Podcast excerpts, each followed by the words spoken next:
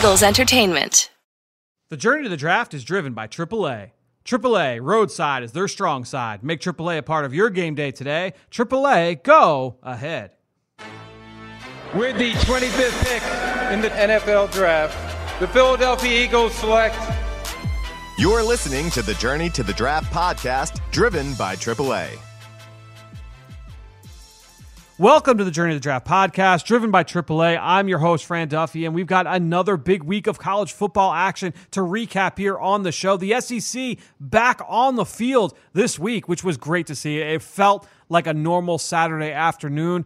Pac 12 on the horizon. Hopefully, we'll get our Saturday late nights uh, back here. We'll have some late Saturday night Pac 12 after dark, which would be great to be able to watch. If you're a college football fan, uh, you certainly feel what I'm feeling about that. We're going to start things off here this week with Saturday scouting. Myself, Ben Fennell, Dane Brugler, we're going to get our reactions from what we saw on Saturday afternoon and Saturday evening, how that will all impact the NFL draft. We'll talk all through that in Saturday scouting. After that, on the clock, Chris McPherson is going to come back for the show. Again, he will serve serve as judge and jury for our uh, big debate segment with Ben, Dane, and I.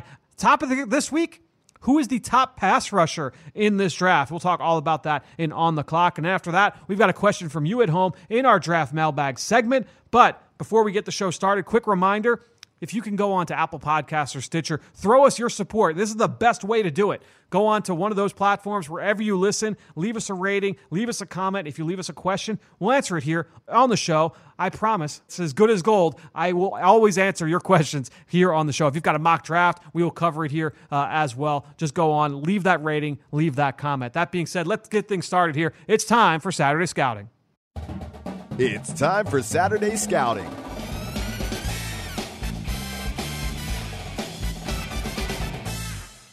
All right, well, let's get things going here on Saturday Scouting as I welcome in both Ben Fennell and Dane Brugler back to the show, guys. Uh, we got some, uh, you know, SEC football this weekend. It was a lot of fun. A little bit more of a full slate of college football. We also got the news that the Pac-12 on the way back, the MAC on the way back. Just great news uh, all around. And, and last week we talked about who are the players that we're excited to see from the Big Ten. We're not going to necessarily go through that with the Pac-12 and the MAC, but just great to hear that college football, you know, getting closer and closer to being all systems go across the country, Dane.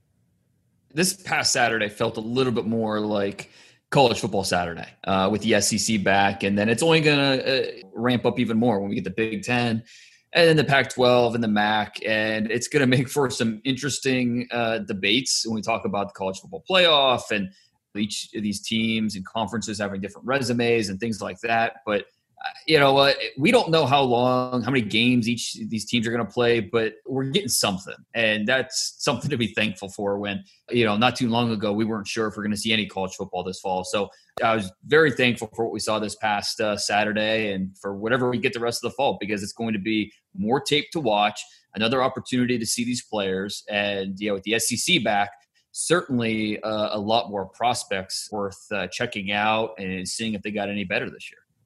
You know, now that we have one weekend under our belt of the SEC play, how do you guys feel about the SEC conference only schedule? And we're not going to have those random Mercer or, you know, Citadel games mixed in there. I know every now and then they like to schedule a non conference, even November late in the season. I always find those highlights on the melts I have to use for their draft coverage, XOs.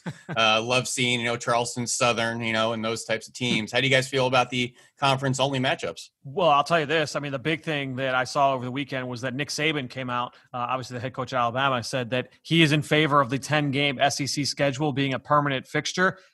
If he says that, that is that's big. That's a that oh, yeah. carries a lot of weight uh, moving forward. So hopefully, I mean, I don't want to speak for both of you guys hopefully that carries because that would be that'd be awesome for all of us. I feel like it's a little bit of a clearer picture of the prospects in the evaluation model. You don't have those kind of throwaway games and the barn burner games that are right. paychecks for the smaller schools. I think it just paints a slightly more focused kind of evaluation on some of these players. I mean, who's voting against it is my question. You know, like who doesn't want to see you know, with these good against good and seeing a, a conference go up against uh, the other heavyweights? Because you know, I'm tired of not being able to see some of these crossover games, East versus the West, uh, for all these years. You know, let's see more conference games. Let's see these guys, uh, you know, beat each other up and get a better chance to evaluate these players. Yeah, and I think too that you know we'll see what they do with those out of conference games. But if you can say, all right, we'll carry uh, one you know one cupcake along with one solid uh, out of conference, you know, and I feel like there are a lot of schools that continue to do that. That would be a, a great formula moving forward. So certainly some big news there from the SEC. I thought that was good. Thanks for pointing that out, Ben. So as far as opt out news, one big player over the weekend, uh, a player that we've talked about here on the show uh, during our Pac 12 preview, and that's Oregon safety Jevon Holland. Ben, I'll go to you first. Uh, thoughts on the news that Jevon Holland, the very productive player uh, over the last couple of years for Oregon, uh, only a sophomore last year, obviously going into his junior season, but we have seen the last of Jevon Holland uh, in Eugene. What are your thoughts on him declaring for the draft? Uh, just collectively, I'm kind of okay with it because Oregon was so deep at defensive back. Tons of mm. seniors, up and coming young kids, Mykael Wright at corner. There just wasn't enough snaps to go around. Uh, so, you know, with uh, Thomas Graham, I think, declaring, and uh, Lenoir, and now Holland, I thought they put enough on tape, you know, to evaluate, know what they are know where they are in the draft and you know kind of move on with their careers. Verone McKinley, that's the name to watch because I, I, feel like he's the guy that's going to step into that. He's a free safety Holland last year. Yep, yep and, and, I think he's got that same skill set that Holland has. He's the guy that I, am most excited to see, Dan. Well, and I was kind of the opposite. I was I wanted to see more of Holland just because I'm not convinced what type of athlete he is. Um, I think he's a good athlete, but is he a great athlete? That's where I'm just not sure yet. I think he's a very smart player.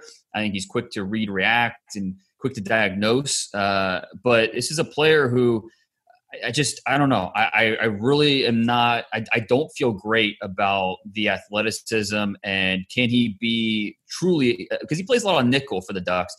Can he truly be a, a nickel at the next level where he's going to be asked to cover in the slot and he can be uh, held accountable man to man and things like that? So uh, the lack of elite athletic traits is something that kind of bothers me. And you don't have to have elite athletic traits at the safety position, but you can't be just average either. I think you have to be, uh, you know, somewhere in the good area. And I'm just, I'm not convinced that he is there. That was my problem with over, over the summer. And it's kind of weird how the Pac 12 you know they announced they're coming back and it's kind of like the opposite. We're not seeing a lot of opt-ins. No uh, that's true. you know we're, we're, seeing guys more guys opt out where the big 10 they come back and we see almost everyone except for a few micah parsons try to opt back in. So it's just very interesting to see the different dynamic from uh, one conference to another.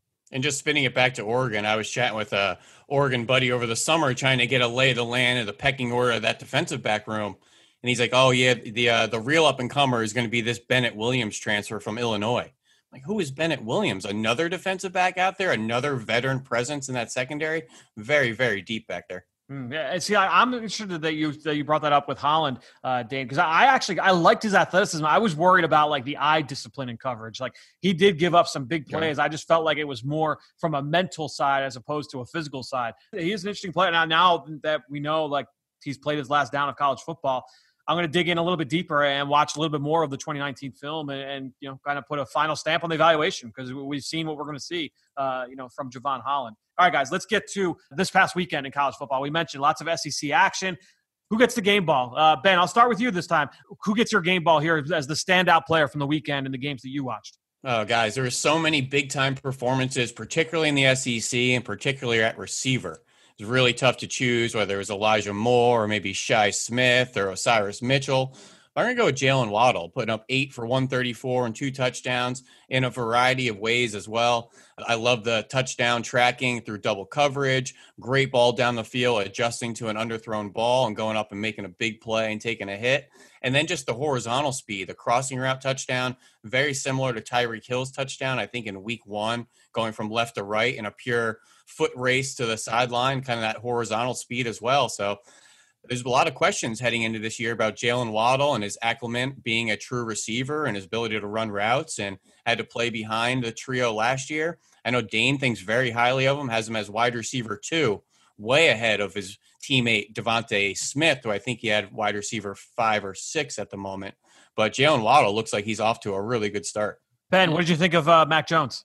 Mac Jones did what Mac Jones does. Wasn't yeah. flashy, wasn't sexy, just distributes the ball to these playmakers, manages the game really well. A lot of really good uh, ball handling in the backfield with some play action aspects, really good allowing the defense to suck up on some screen plays as well. He's not going to wow you, but he's a guy that is going to be toolsy, can get the job done. And I don't know if he's a Nick Foles type of player or not, but I could see him going to the Senior Bowl and really uh, kind of turning some heads. Hmm. Yeah, one of my uh, uh, wins in our on the clock segment was fighting for Waddle as that number two uh, receiver, and you know I think you know to your point, Ben was. Uh, he showed a lot more because I think the, the, argument you get from people about Waddle is, oh, he's just an athlete, and you know he can a returner, make guys miss, that type of thing. But we saw against Missouri that he's a lot more than just an athlete out there. Uh, you saw improved routes. That catch that he made down the field, where he took the two big hits after he came down with it, was impressive. So this guy's got toughness. Uh, you know, he showed a little more detail as, as a route runner, and I'm excited to see what we see the rest of the season from him because I think Mac Jones they, they, had a natural connection there, and uh, he, he's just a really good player. So it's uh, I think definitely deserved that game ball. You know that catch down the field. I swear that was DeVonta Smith. That was such a DeVonta Smith type of play. Yeah, you're right. And him going up and getting in aggressive at the catch. And then I stopped and looked, and it was Waddle. I was like, whoa, I never seen that from Waddle. So a lot of different things he was showing you. I'm really excited to see what he puts on tape in 2020. Well, and part of it's just opportunity. You know, no they were yep. so stacked at receiver last year, obviously with Jeudy and Ruggs, that now he's being asked to do these things and having these targets. And so far, he hasn't disappointed. Dane, who did you give uh, your game ball to? So, you know, coming into the season, uh, you know, I wrote about this. I, I, mentioned it on this podcast. You know, the chances of us having a Joe Burrow like ascension uh, from a prospect wasn't going to happen. But if there was a quarterback who saw maybe 25, maybe even 50% of such a rise, Kyle Trask was going to be that guy and mostly because of the trajectory. Uh, when you consider he barely played in high school as D'Eriq King's backup, and then he finally gets on the field for the Gators last year and played well. Now you give him a full off season. Finally gets uh, you know to be the guy. Uh, he's a clear cut starter. You sprinkle in some good coaching, even though I have some gripes with Dan Mullen. Uh, he can coach quarterbacks. We know that. So uh, then you look at the supporting cast with Kyle Pitts and Kadarius Toney and Trevon uh, Grimes and I'm buying all the Trask stock. And based off his performance uh, versus Ole Miss, I'm glad I did because what I love most about him, this is what he showed against the Rebels natural passing skills. He understands touch, he understands trajectory, he understands timing. And he did a really nice job recognizing pressures, understanding where to go with the football. So, uh, to be fair, I, I, do think that there's a ceiling on his game, uh, and I have my concerns about his next level transition. But we saw all the strengths that he has on Saturday. Went 30 for 42, 416 yards, six touchdowns, no interceptions. And I know people are going to say, you know, did you see that Ole Miss defense? Uh, but in a season like this, where hopefully we get a full season, but we just don't know, every game matters. And Trask put up a pretty impressive performance uh, on Saturday. You know, Dean, when he started that sentiment and said we weren't sure if we were going to see another Joe Burrow, kind of a lightning in a bottle transfer, I thought we were going to maybe talk about KJ Costello for a second there, and then I forgot about old Kyle Trask down there at Florida.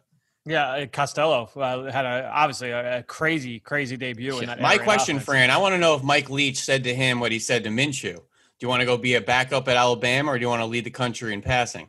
Type right. of type of sales pitch to him, and right off the bat, 600 yards, and looks like he's on his way. I feel like we undersold Costello a little bit. You know, just it didn't talk about the just the skill set that he showed at Stanford, because especially early in his career, I liked what I saw from Costello. I mean, we know that that system is what uh, is the engine that puts those numbers up. But obviously, a, a really impressive debut, huge upset win. I'm just happy to not watch paint dry in that offense anymore. We've already oh. seen the Nick Fitzgerald, the Dak Prescott's, those type of offenses. I'm ready to throw this thing around the yard to some of those athletes, and I know the receivers in that Mississippi State room are ready to get the ball too because they've been uh, starving for some targets for a couple well, years. How about Kylin Hill, who had more catches than he did rush attempts? And I know Ben, you you mentioned this a few times how Kylin Hill could have been could be one of the benefactors of this offense. And so far, in uh, with one game, that was certainly the case. And it's part of the scheme. You know, that's kind of what Mike Leach does in his air raid offense. It's kind of a force feed into the backs, but also Osirus Mitchell, seven for 183, yeah. two touchdowns.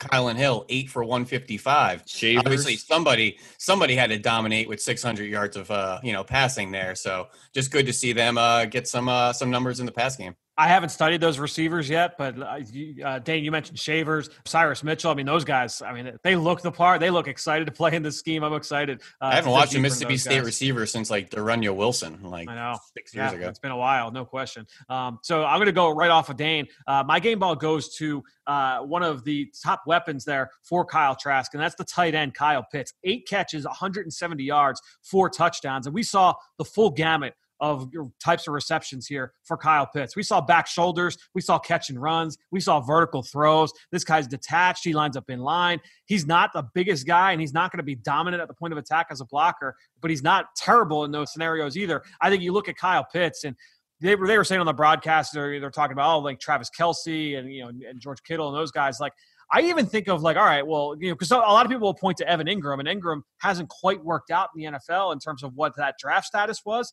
but what about Darren Waller? Right? Like in terms of being like a high volume target for an NFL offense and with his athletic gifts, I mean, he was really, really impressive. And not just from an athletic standpoint, but just his ability to play the ball in the air and finish at the catch point. I mean, eight for 170 and four touchdowns. Like you're catching my attention if you're anybody, much less a tight end in the SEC.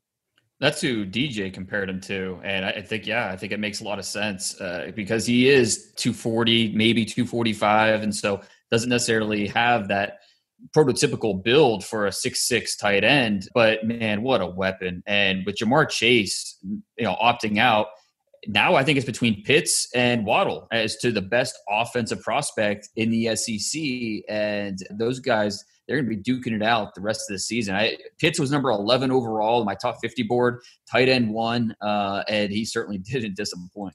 All right, well, let's go to our one play takeaway. Uh, one one play that we're going to remember and take with us here moving forward into the pre-draft process. Dane, I'll go to you first for this one. Divine Deablo, uh, such a such a great name. Virginia Tech, they were down 23 players this week, down hmm. four mm. coaches against NC State, and they still boat raced NC State on Saturday. Uh, jumped out to a quick 10 nothing lead, and then mid first quarter, Divine Deablo uh, made a fantastic interception that gave the Hokies the ball in plus territory. It was man coverage versus a slot receiver, quickly read the out route, uh, drove on the route simultaneously with the receiver, undercut the ball path, made a diving interception. He's not just a great name. Uh, you know, he also has that frame, 6'3, 225 pounds. And he's also a very smart player with the way he can identify routes. He quickly understands what the offense is doing. He'll trust his eyes. So it just it, that really allows him to make plays, and it showed up on that interception.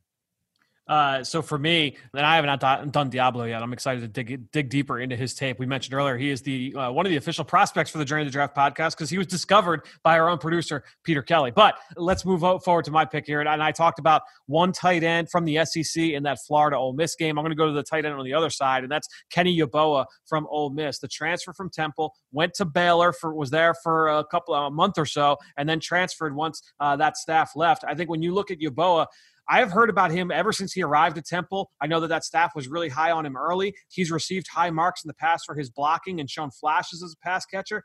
I'll tell you what, some of the drives late in that game, especially there was one early in the fourth quarter, that offense funneled through Yeboah. He had like three catches, including the touchdown, uh, you know, to, to end the drive. I think when you look at what Lane Kiffin was able to do with Harrison Bryant and kind of make him the focal point of that offense last year at FAU, I wonder if there's a little bit of something in the mix here for Kenny Yeboah. Again, a guy who has previously been known more as a blocker, but he's got some athletic traits. He made a catch on a vertical route. The touchdown was an athletic little catch and run where he dove for the pylon. Uh, I saw some good things from Kenny Yeboah, Ben. I know you tweeted about him over the weekend too. Yeah, he's a fun player, kind of a gadgety uh, H-back type. And if the NFL values guys like Josiah DeGuara – I don't see a whole lot of difference in Kenny Yeboah. Similar type of role, ability, perimeter blocking. Not going to blast any defensive ends at the point of attack, but use him in space, use him on the perimeter, use him on the move, and he can make a couple nice catch uh, like he did on that wheel route, or he had a nice over the shoulder catch uh, for a touchdown last year against ECU, maybe I can't remember, but mm. uh, I'll stay on the defensive side of the ball. Dane on another interception. Jabril Cox making his debut for LSU uh, coming from North Dakota State in the unfortunate loss to Mississippi State. But he did have a highlight play with a uh, pick six, man coverage against the tight end, had to flip his hips, drive on the ball, undercut the tight end. ran it back 20 yards for a touchdown. I think that's what you expected from Jabril Cox. More of an upside in the pass game, still learning and kind of sifting through his run keys and playing in the box against the run. But he's going to be a great third down linebacker for NFL teams. And I thought he showed it off right there in man coverage. Dude, you were all over the matchup last last week when we previewed that game between LSU and Mississippi State. Not only did you talk about Kylin Hill and what he can do as a pass catcher, but you know talking about Jabril Cox and coverage and what I mean that was a, a hell of a play uh, on that pick six and his ability to kind of feel that uh, and obviously make the play on the ball and then finish. Really, really impressive stuff from uh, Jabril Cox there the more I was kind of watching that game and just kind of seeing his body type and watching him move around, I kind of got like vibes of like a Darius Leonard, guys. Just the way that he's built and the way that he moves.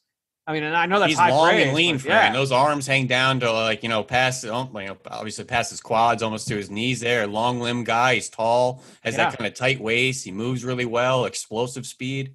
I'll tell you what, just the fact that he transferred up like he did, uh, like he could have been the big fish in a small pond, stayed at North Dakota State, and still would have been a day two draft pick. He transfers up, and I love his response when asked, "Well, why, why do that? Why not stay put?" He said, well, because then then I wouldn't get any better. He felt like he did all he could at North Dakota State, and he transferred up to challenge himself. Not not worried about draft status, and where he just wanted to get better, and uh, that just he's going to earn a lot of bonus points for scouts uh, with that alone. But then, yeah, you also watch him play, and he's a pretty darn good player. And Fran, just to paint the full picture, you see a little Darius Leonard. I actually wrote down Fred Warner. Hmm. Similar type of player at BYU, played out in space quite a bit, sometimes detached over slot receivers, just like Cox did at North Dakota State. And Warner Warner's really carved out to be a nice will linebacker for the Niners. No question. Uh, we'll be talking a lot about Fred Warner this week on the Eagle Eye in the Sky podcast. Uh, you know, later this week, uh, obviously, the Eagles preparing to take on Warner and the San Francisco 49ers. Let's go to our down the road freak show. Uh, a young player not eligible for this draft, but just a name to kind of keep uh, stowed away for the future. Dane, I'll uh, go to you. Start with this one off. I'm going with Henry To'o To'o. Uh, this guy was a top five recruit nationally. Came down to Tennessee and Alabama uh, for for the linebacker. And this is a California native, so he was going to SEC country.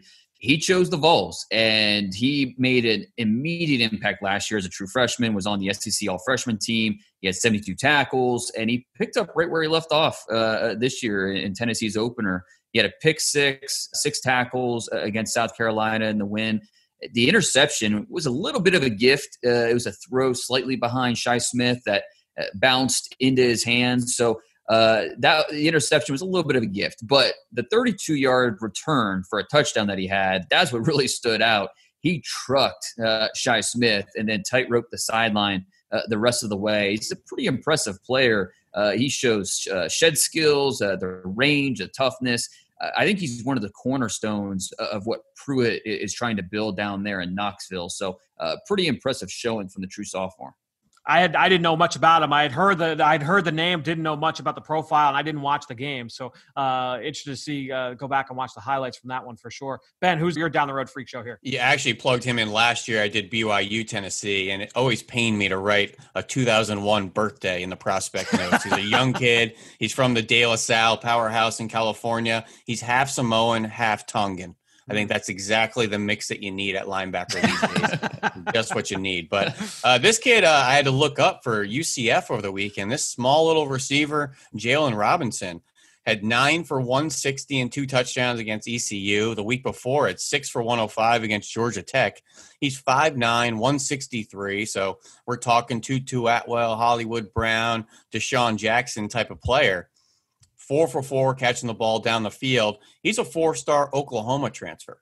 This is a big time athlete that everybody wanted in the country. Ended up transferring. I'm not sure why. Has a couple drop issues, three drops on 21 targets this year. Don't know anything about this kid. Small, fast, electric. I think he's only a sophomore right now. Might be a redshirt sophomore, but he looks like he could boogie.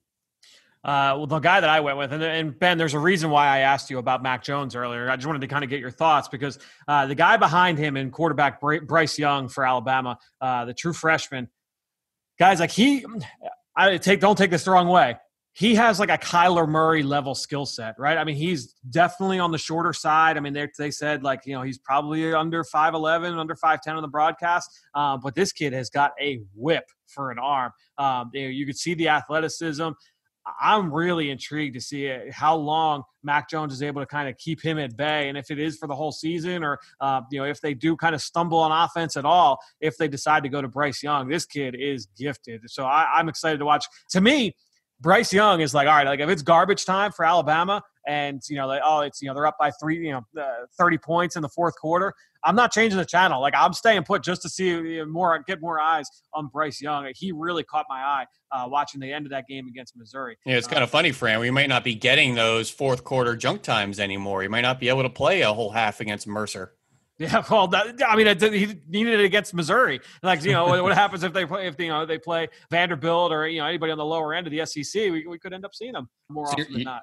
You're saying Mac uh, Mac Jones is destined to transfer after the season as, as a grad transfer and uh, go to Oklahoma, replace Spencer right. Rattler. That's Rattler what I heard, has to Dean. go. That's yeah, what yeah, I heard. Right. Yeah, exactly. There you go. we, we mentioned Spencer Rattler, so of course we have to mention QB1, which you can find uh, on Netflix. Ben, I'll, I'll, throw that in there for you, um, guys. Was this was uh, this was good stuff. Before we wrap things up, though, I got to get to our film room recap. Just a guy that we've studied on film over the last week that's kind of caught our eye. Uh, I'll start things off for this one, and, and I'm going to go with a guy that Dane. I know you were very very high on. I believe he was your number one running back uh, he back was. in the summer. Yeah, just ahead of Etienne. Yeah, this is uh, Penn State's Journey Brown, and uh, this kid is very, very intriguing, guys. Because uh, you know when you look at the dynamic athlete that he can, that he is at 5'11", over 215 pounds. Uh, you know this is a player that's really intriguing. He's got electric time speed. Uh, Bruce Feldman had said that he's in the sub four three range. Uh, when you're talking about him on the stopwatch, I still think at the end of the day, he's probably still, and I know that this was written about him,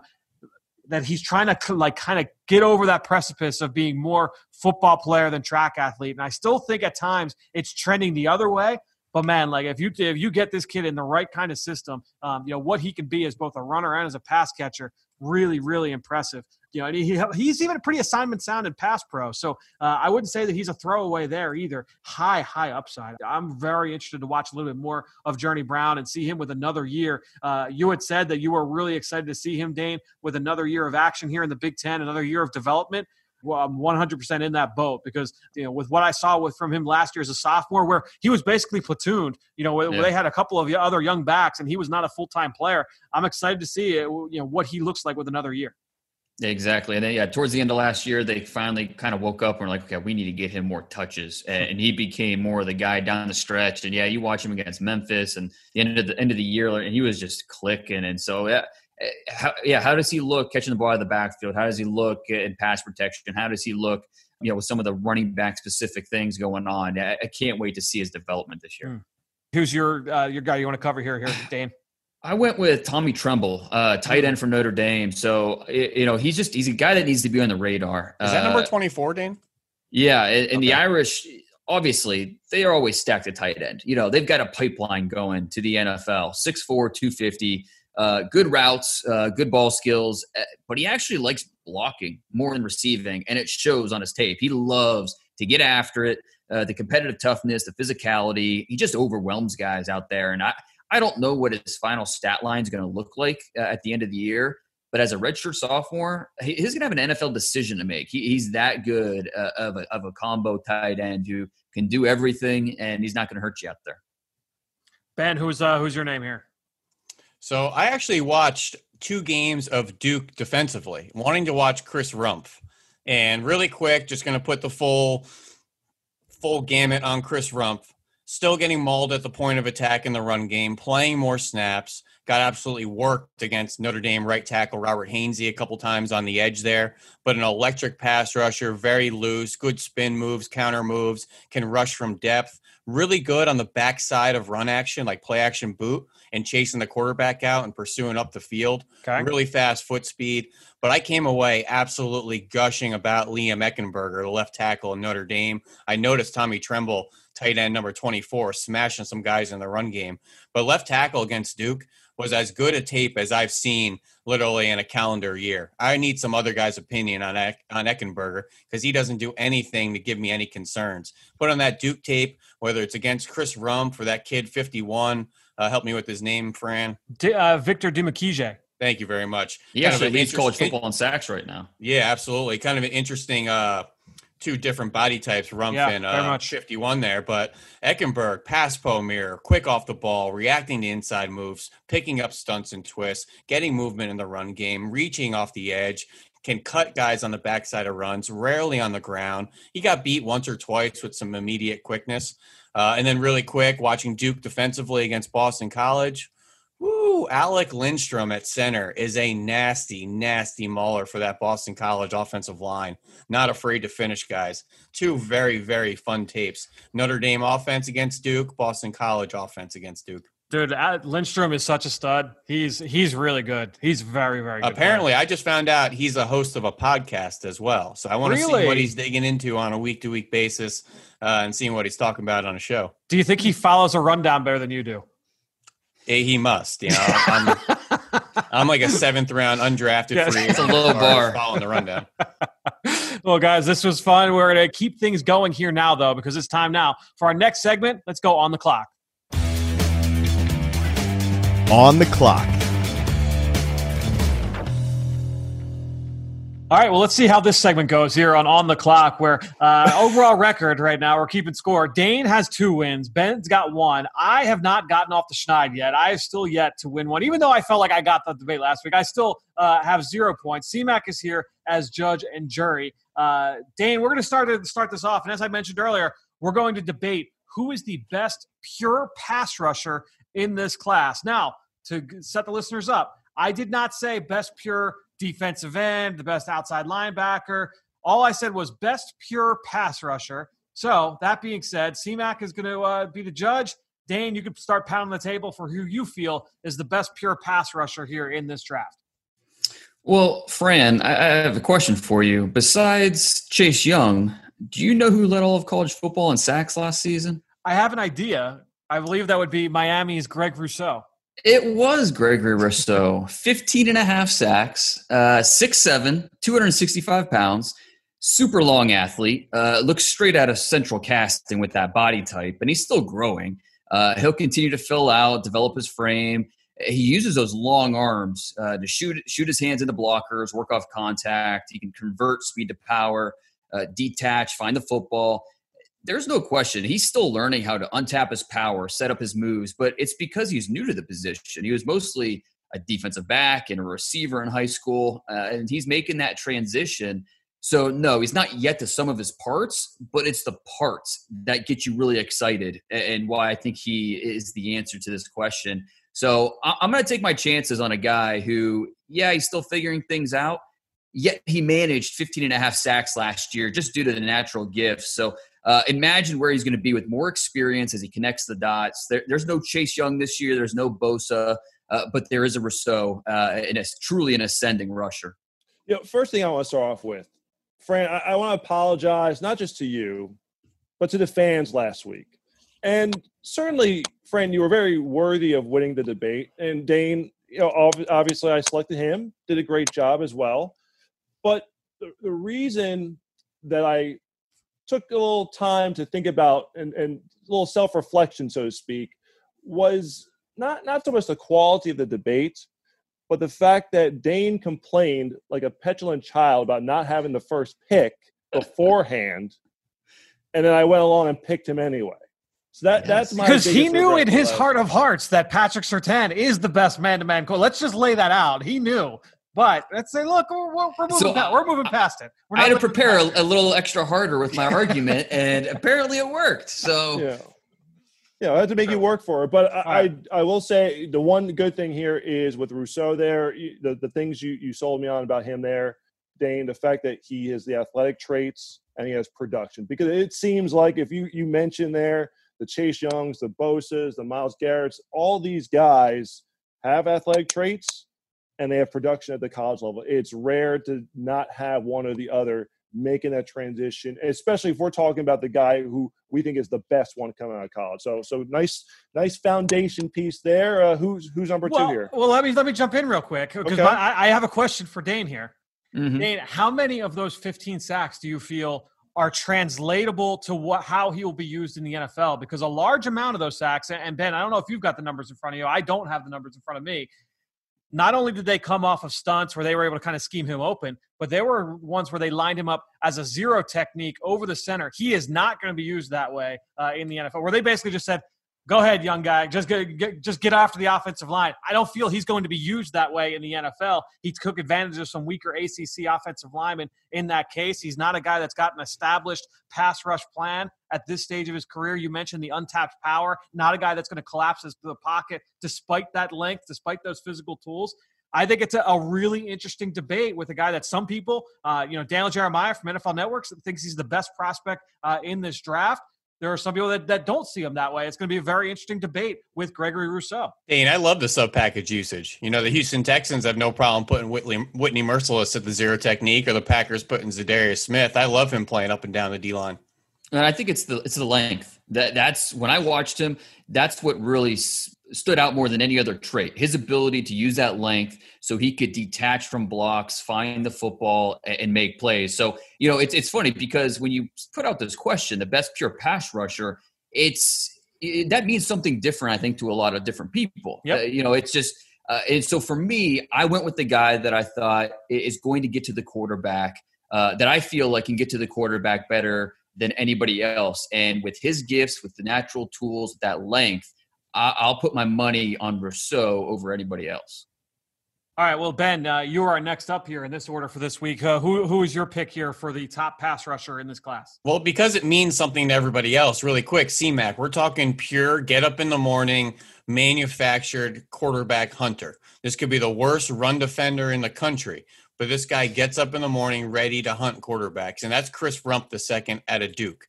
He's 6'3, 230, wildly undersized, wildly inefficient against the run, wildly a part time player because of that. But let's spin this back to Chase Young, like uh, Dane had brought up. Rousseau had more sacks than him, but Chris Rumph led the country in win rate and pressure rate last year, better than Chase Young. Now, why didn't we hear about that? Because the number of uh, snaps he played didn't qualify. Now, I'm not going to tell you what his win rate was or the pressure rate because that really doesn't mean anything. But this is a guy that showed up against Miami, had 14 pressures, 31 reps. Dominant, dominant pass rusher.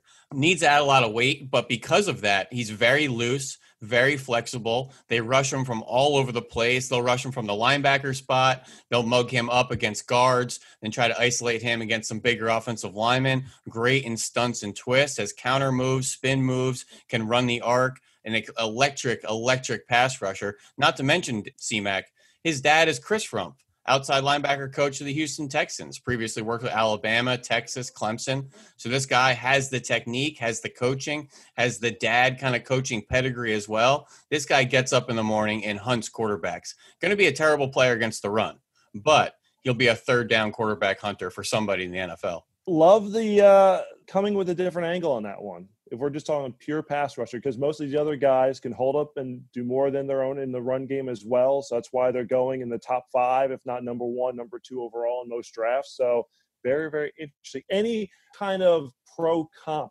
you could throw out there. Yeah, there's a couple. You know, uh, he's kind of a similar height weight that Cam Wake was coming out of Penn State, but he's not nearly that powerful. I really compare him to a similar player like our own Trent Cole coming out of Temple and playing for the Philadelphia Eagles, kind of being an undersized edge rusher, but being very athletic, really good change of direction, can win a variety of ways. I really see that type of player and that type of play profile. Literally the hunter.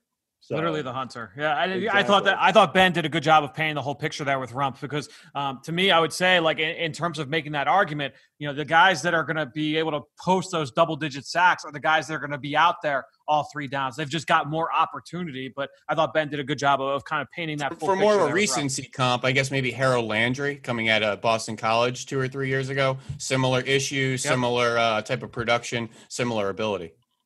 That's a good one there. Uh, all right. So, uh, unless anyone else has any thoughts on Chris Rumph, I'll jump in with my take here. So, CMAC, I want you to close your eyes. Think of the Pitt Football Panthers. All right. So you got those dark blue jerseys. You got the gold, uh, the gold shoulder pads. Okay. Defensive lineman, six foot two, 290 pounds, wearing number 97. You might think of Aaron Donald, but there's another guy that was just extremely productive last year, a second team All American for the Pitt Panthers last year as a sophomore, and that is defensive tackle Jaylen Twyman. 2019, the only defensive tackle in the country with double digit sacks, was one of the most productive players returning to school this year before he opted out due to COVID 19. So I'm going to go back to, to, kind of with this discussion, CMAC. I'm going to go back to a coach's masterclass segment that I did on PhiladelphiaEagles.com with the Eagles defensive line coach Matt Burke this summer. And we talked about breaking the art of the pass rush into three phases. Talked about the get off, the top of the rush, like your hand usage ability to win, and then that ability to close. And to me, I think Jaylen Twyman, especially when comparing to all three of the guys we're talking about today, but really with all the guys that we're talking about in this class, I think that he checks the box in all three areas. All right. So you talk about get off.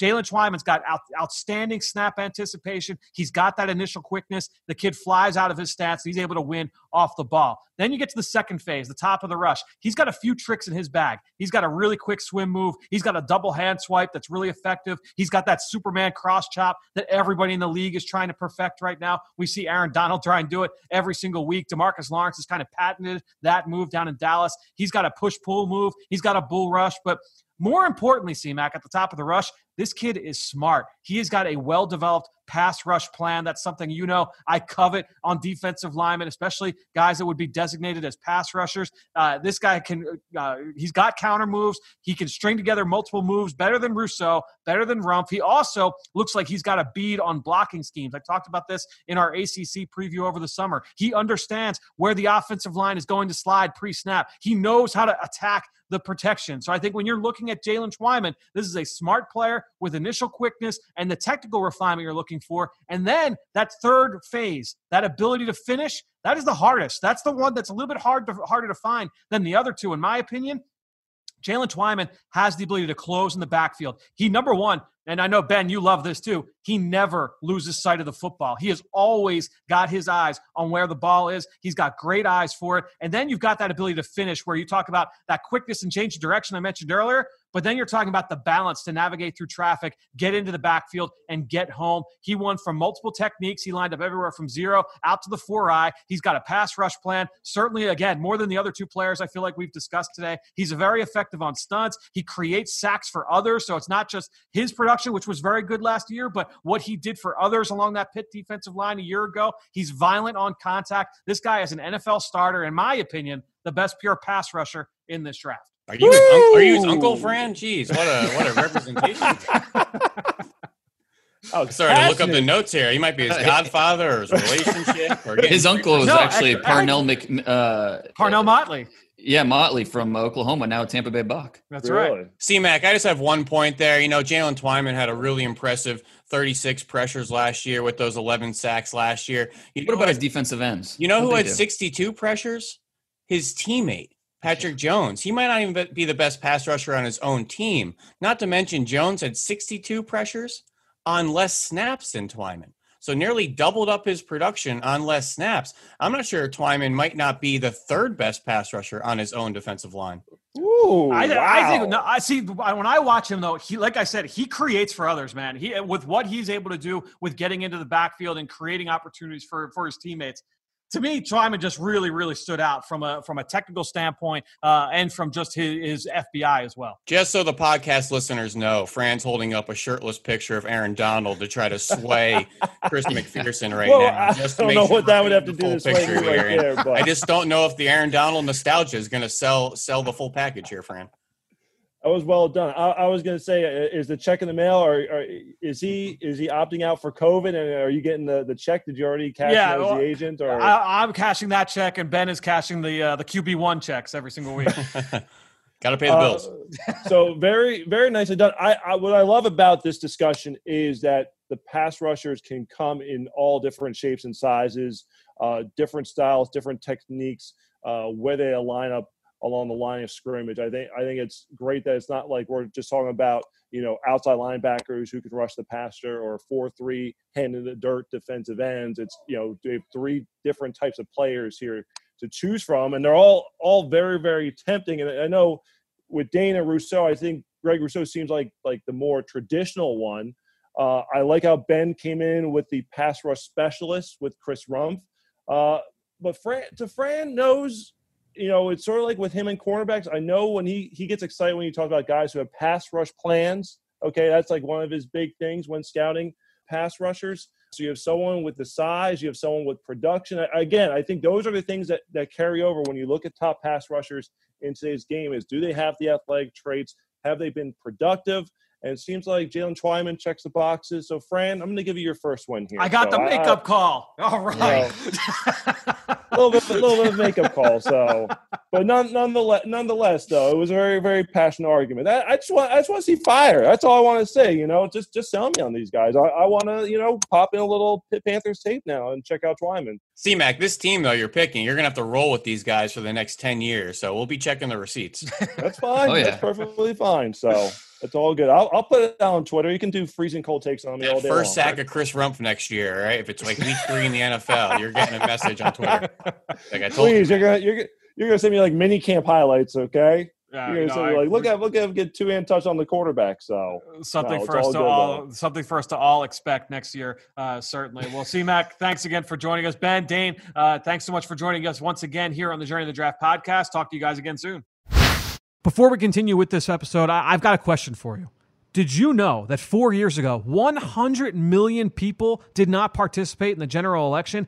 That's the same size as the entire U.S. television audience for the Super Bowl. That is an insanely high number, and it's something that we as a nation need to fix. Important decisions that affect each of our lives are made not just by the presidential election, but by our local elections as well. And if you don't vote, then those decisions that affect you are going to be made by voters who may not share your values, may not share your priorities. So if you don't vote, you give away your power, you give away your voice. It is so easy to get registered to vote, and it's just as easy to double check on your registration. Do you know how I know that it's that easy? Because I just did it uh, over the weekend. All you have to do is text Eagles to 26797 and you can either register to vote or you can check your registration status. It is super easy, it's really fast, and most of all, it is extremely important. So please, it is all of our civic duty to make sure that all of our voices are heard. Get out and vote on November 3rd. Now it's time to hear from you, the fans, in the draft mailbag. All right, so we're going to kick things off with our draft mailbag. Again, the best way to support this show is to go into Apple Podcasts or Stitcher. Leave us a rating, leave us a comment. If you leave it a question, I will answer it here. And our question this week comes from the Scouts Doubt, longtime listener, left a five star review saying, Hey, Fran, I think you've said this before that Carson Wentz was your second highest quarterback prospect that you had ever graded behind Andrew Luck. My question is, how does Trevor Lawrence grade out compared to your Wentz grade? And that's a great question. Um, so just looking at where I've got Trevor Lawrence right now I think that obviously it's a little bit of an incomplete evaluation on my end because I still need to do a lot more work, uh, you know, both on the field and off the field on Trevor Lawrence. We have another full season still uh, for him to be able to play. But that being said, just kind of looking back over my rankings and the way that I kind of view players right now, you know, Andrew Luck back in 2012, I thought was as pretty much everything you want uh, from the quarterback position. Carson Wentz, uh, I kind of viewed it in a similar light, and I, I loved Carson Wentz coming out of North Dakota State. Everything you know that you saw from a trait standpoint, everything everything that we knew from him off the field. I loved everything about Carson Wentz. Joe Burrow actually would be my third, you know, in that list. I loved everything we saw from Joe Burrow. Obviously, a smaller sample size. I didn't think that the arm talent was quite what you saw from Luck and Wentz, and even with Trevor Lawrence. But I mean, just you know, obviously, you can't argue with what the guy did over the course of, uh, of last season, that last calendar year with LSU. And then look, we, we, I just saw him in Week Three. He really looked the part. He did an outstanding job in that game against the Eagles in Week Three at Lincoln Financial Field.